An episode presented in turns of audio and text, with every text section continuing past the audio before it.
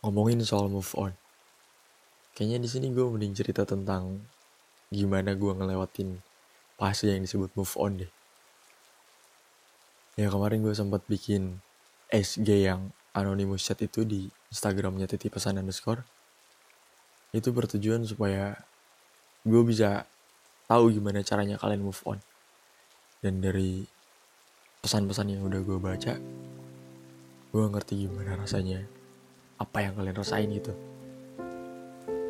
Ya itu bukan fase yang menyenangkan. Itu bukan fase yang jauh dari rasa sedih.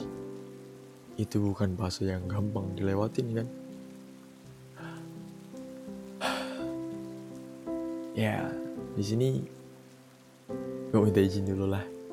Boleh kan gue berbagi cerita di sini? Di segmen pesan masuk gue mau ceritain persoalan gue move on. Berawal dari permasalahan putus, dulu gue rasa udah gak ada yang bisa dipertahanin. Tapi bodohnya, gue masih maksa buat bertahan. Dengan harapan semua bakal ada perubahan. Dengan pemikiran bahwa kayaknya kita gak mungkin dia berakhir soal putusnya kenapa ini soal perselingkuhan. Pasti ya di sini yang dengerin segmen ini yang dengerin episode ini mungkin kalian juga pernah diselingkuhin. Gimana rasanya? Nggak ada kalimat yang bisa ngejelasin rasanya kan? Kalian cuma bisa diem dengan pikiran yang gue pikir kayaknya kepala gue hampir meledak deh gue ngerasain dada gue sesak. Kayak anjir hati itu beneran remuk. Dan usaha kalian itu hilang gitu aja. Pokoknya rasanya hancur lebur. Dan gue pikir juga kayaknya itu nggak akan ada kabar baik deh. Pokoknya gue ngerasain itu semua ya. Berawal dari situ hubungan gue berakhir tapi gue ngerasa aneh. Kita yang diselingkuhin kenapa kita juga yang disalahin? Kayak semacam dia nanya kamu ke mana aja selama ini? Aku butuh kamu kok kamu malah gak ada? Aku sedih kamu gak ngerti. Ya gue kalau ngebayangin itu sekarang gue pengen ketawa. Soalnya di balik itu semua sebenarnya kita ada. Kita ada di saat apa yang dia bilang tadi. Cuman dia nggak sadar dari apa yang dia bilang yang katanya pas dia butuh tapi kita nggak ada. Sebenarnya itu salah. Karena pas dia butuh kita ada. Cuman yang dia butuh itu bukan kita loh. Karena dia pengen yang lebih. Dia pengen nuansa baru. Dia pengen ada yang lain dengan alasan dia cuma temen kok Hah, padahal. Dari semua hal yang udah dia lakuin gue masih gak berani mutusin dia. Gue masih anggap dia yang terbaik. Padahal kenyataannya terbalik. Gue masih berharap sama dia padahal rasanya dia udah gak ada harapan suka sama gue akhirnya kita putus. Gue kehilangan diri gue dan dia tentunya dari sini gue mulai langkah buat move on. Gue pergi ke sana sini buat ketemu orang baru. Gue ketemu tongkrongan yang udah gue tinggalin karena dulu gue nggak punya waktu sama mereka. Tapi ya setiap buka HP yang gue tunggu cuma notif dari dia. Udah kelihatan goblok kan gue awalnya gue nggak percaya kalau gue bisa lupain dia. Gue bisa terima keadaan sendirinya gue tapi sekarang gue punya pemikiran bahwa Tuhan itu baik. Ada yang bilang bahwa yang patah tumbuh dan yang hilang berganti. Ya meskipun gak ada orang lain yang bisa gantiin dia pada waktu itu. Oh iya yeah ada yang gue lupa bilang kenapa gue berat ngelepasin dia? Kita berdua udah deket sama orang tua kita masing-masing.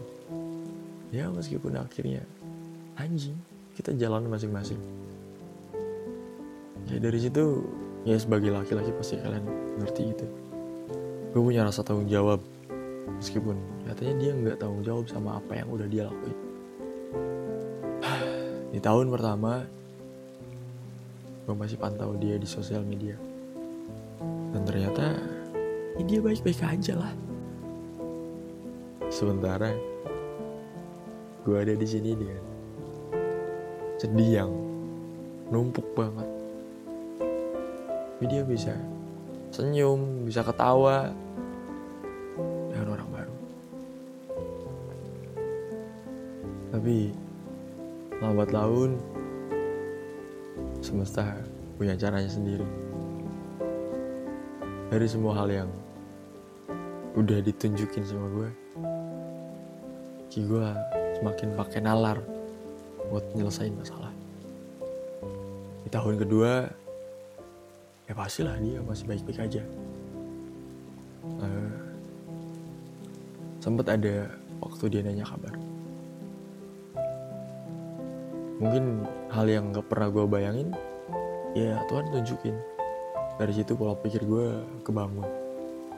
Soal buat apa berusaha buat orang yang gak anggap adanya kita? Buat apa nunggu orang yang gak sama sekali nunggu? Buat apa juga berharap sama orang yang bikin kita kehilangan harapan? Di tahun ketiga gue rasa gue udah bisa nerima. Meskipun ya gue gak bisa lupa sepenuhnya. Di tahun ini ya bisa dibilang ini lucu sih. Karena dia balik sama gue dia balik dengan penyesalannya. Dia balik dengan nangis. Dia balik dengan minta maaf. Dia balik dengan hal-hal yang yang lo harapin waktu pertama kali putus. Tapi ya sebagai manusia yang punya pikiran normal sebagai manusia yang udah berusaha tiga tahun lamanya gue punya pemikiran bahwa sekarang lo baru nyesel kan? Kenapa nggak nyesel dari dulu? Mungkin gue masih bisa terima. Waktu itu gue bilang kalau buat balikan ya enggak. Makasih banyak lo bisa ngajak gue balikan. Sorry banget pokoknya. Karena semenjak gue putus dari lo gue udah bisa nemu diri gue sendiri. Yang mungkin waktu itu sebenarnya gue kehilangan diri gue sendiri. Makanya gue cari diri gue dulu. Padahal itu salah. Harusnya gue cari diri gue sendiri itu di diri gue sendiri dengan cara ngabisin waktu sendirian. Itu cara yang paling ampuh menurut gue oh gini.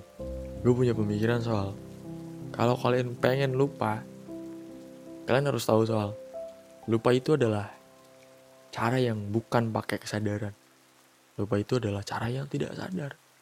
Jadi kalau kalian lupa, cari kesibukan supaya secara tidak sadar kalian gak inget dia. Kalau lu lupa dengan kesadaran, dengan lu masih nunggu chat dia, lu masih berharap ataupun lu masih mantau dia di sosial media, lu masih stalking dia, itu gue pikir lu masih dalam keadaan sadar buat berusaha ngelupain dia. Jadi, jangan dipaksa buat lupa. Tapi, coba berusaha buat nerima. Oke? Okay? Udahlah gitu aja cerita soal move on. Eh, satu hal yang mau gue bilang. Jangan lupa senyum. Karena senyum adalah lengkung yang bisa meluruskan segala hal. Tunggu episode titip pesan selanjutnya.